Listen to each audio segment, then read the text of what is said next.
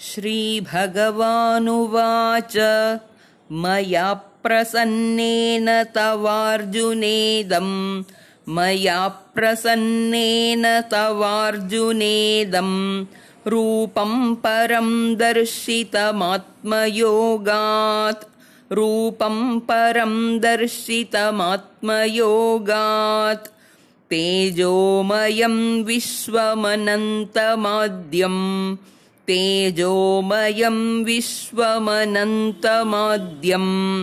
यन्मे त्वदन्येन न दृष्टपूर्वम् यन्मे त्वदन्येन न दृष्टपूर्वम् मया प्रसन्नेन तवार्जुनेदम् रूपं परं दर्शितमात्मयोगात् तेजोमयं विश्वमनन्तमाद्यम् यन्मे त्वदन्येन न दृष्टपूर्वम्